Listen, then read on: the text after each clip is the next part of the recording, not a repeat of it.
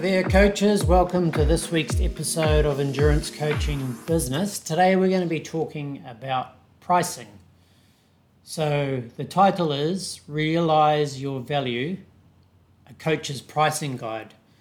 So, we want to talk a little bit about how you can really uncover your worth as an endurance coach and learn to price your services accordingly. So, going to dive a little bit deep into talking about the value of your knowledge and your expertise and how sometimes coaches underprice this because they haven't valued these things high enough for themselves. So, in the world of coaching, determining the right price can feel really difficult. Like doing a marathon blindfolded. So it's always a delicate balance between what you yourself believe your services are worth and what your clients are willing to pay.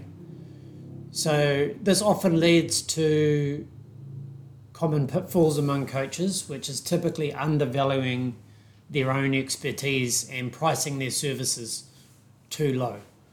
So, this episode, we're, we're aiming to help you shift your mindset about pricing to recognize the value that you bring to the table and price your services accordingly.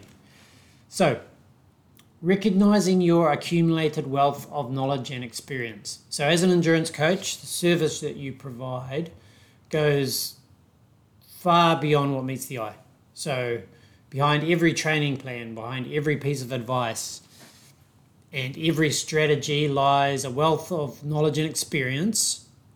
And you're not merely selling a plan or analyzing training, you're selling this is really important, you're selling a compressed version of the years you've spent in the trenches, the knowledge you've acquired, and the wisdom that you've attained from countless successes and failures.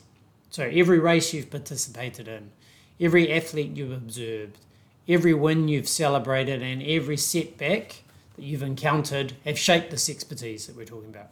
So, these experiences have honed your ability to craft successful strategies anticipate all the roadblocks and adapt as you go to fit an athlete's unique needs. So each of these elements is a valuable asset in itself, but collectively they form the basis of your service. So, what am I talking about? So, your clients aren't merely paying for the end product. They're not paying for the training plan, they're not paying for the analysis. They're investing in your long journey of growth and learning that you've been doing for years and this journey has enabled you to create the training plans optimally for them, saving them from missteps, saving them from wasted time, and saving them from suboptimal results. So, therefore, when you price your services, it's essential factor um, to not just think about the tangible output, but also the intangible expertise that shapes it from you. The expertise gap so remember that your clients aren't paying you because they can do what you do. Otherwise, they'd just do it themselves. They're paying you because they can't do it. Not that they could do a better job or you could do a better job. They can't actually do what you can do.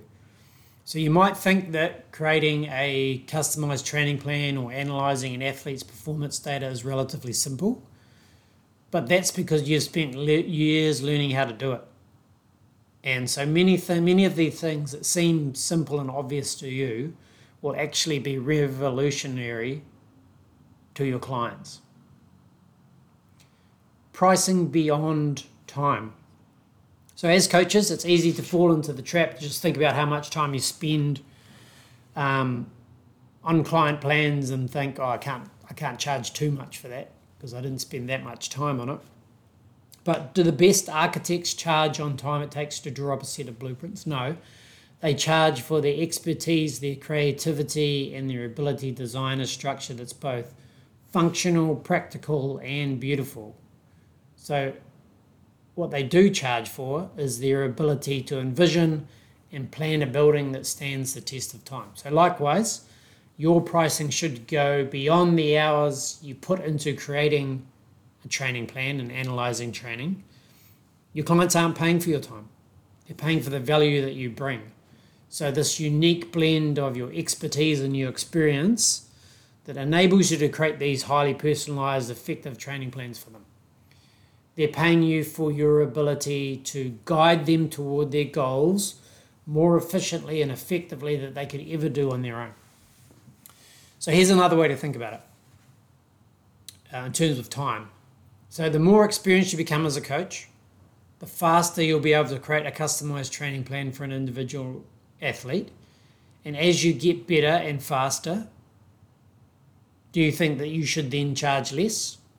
Should your service be worth less because you have the skills and abilities to do things faster and better? No, you should be charging more. Let's talk about the cost of underpricing. So underpricing your services can have will have serious repercussions. So not only does it impact your financial stability of your business, but it also devalues your services in the eyes of your clients or your potential clients actually. So this can seem counterintuitive, but if you're pricing significantly lower than the market average, then this isn't going to make your coaching more attractive for good clients, it's going to make it less attractive. So clients will perceive your services as inferior because they're priced lower. So your pricing is a signal that you give potential clients about your experience and your expertise. You are not your client, so avoid personal bias when you price your own services. So it's a common mistake that anyone in a service business to price their services based on what you would be willing to pay for them. So, this is a really flawed approach because you are not your client. Your skills and your knowledge and your understanding of the sport are far superior to your clients. So, you shouldn't consider what you'd be willing to pay for a similar service and price based on that. So your clients are paying for the expertise that you've spent years developing. They're paying for the results that they could not achieve on their own. So a shift in perspective is helpful here to overcome this sort of bias. So put yourself in your client's shoes. Consider their goals, the value they'll receive, and the time, energy, and potential pitfalls. This is an important one the potential pitfalls that they'll avoid with your guidance. So that'll save them a lot of time. That could save them six months, could save them a year going down the wrong track. So your so the value you offer extends far beyond the training plan, beyond the analysis. You're providing the fastest pathway for them to reach, reach their aspirations. So you, most likely you'll, you'll be hesitant in increasing your prices, even if all of this stuff resonates with you. If you're saying yes to all of the stuff that I'm talking about, you'll probably still be hesitant. So if you find yourself hesitant, just remember this your services have a significant impact on the lives of your clients. You help them achieve their fitness goals, prepare for races, improve their overall well being.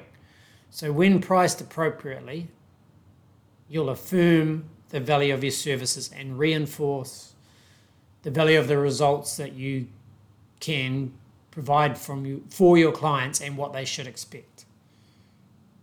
So as I was saying, overcoming the hesitation, recognizing your value and adjusting your pricing here um, will require a bit of a mindset shift. So it takes confidence and self awareness to really see your true worth. Um, and remember, your clients are investing in your expertise, your hard earned wisdom, and the unique value that you provide. So give yourself the credit that you deserve and price your services accordingly. So I've got a bunch of other um, blogs I've written about pricing as well. One is about how to increase your and how to increase your prices. Another one, the six-figure endurance coaching framework, which also provides a calculator where you can enter all of your prices um, with how many clients you have to figure out, you know, your overall revenue. And then another one uh, about how you can portray the value of your coaching on your website. So basically, everything that we've talked about today, how to demonstrate that value on your website. So I hope you find this uh, useful. Please feel free to reach out if you've got any questions about um, pricing. And don't forget, over at Training Talk, we've got everything you need to create, grow, and scale your endurance coaching business. Okay, we'll see you next week.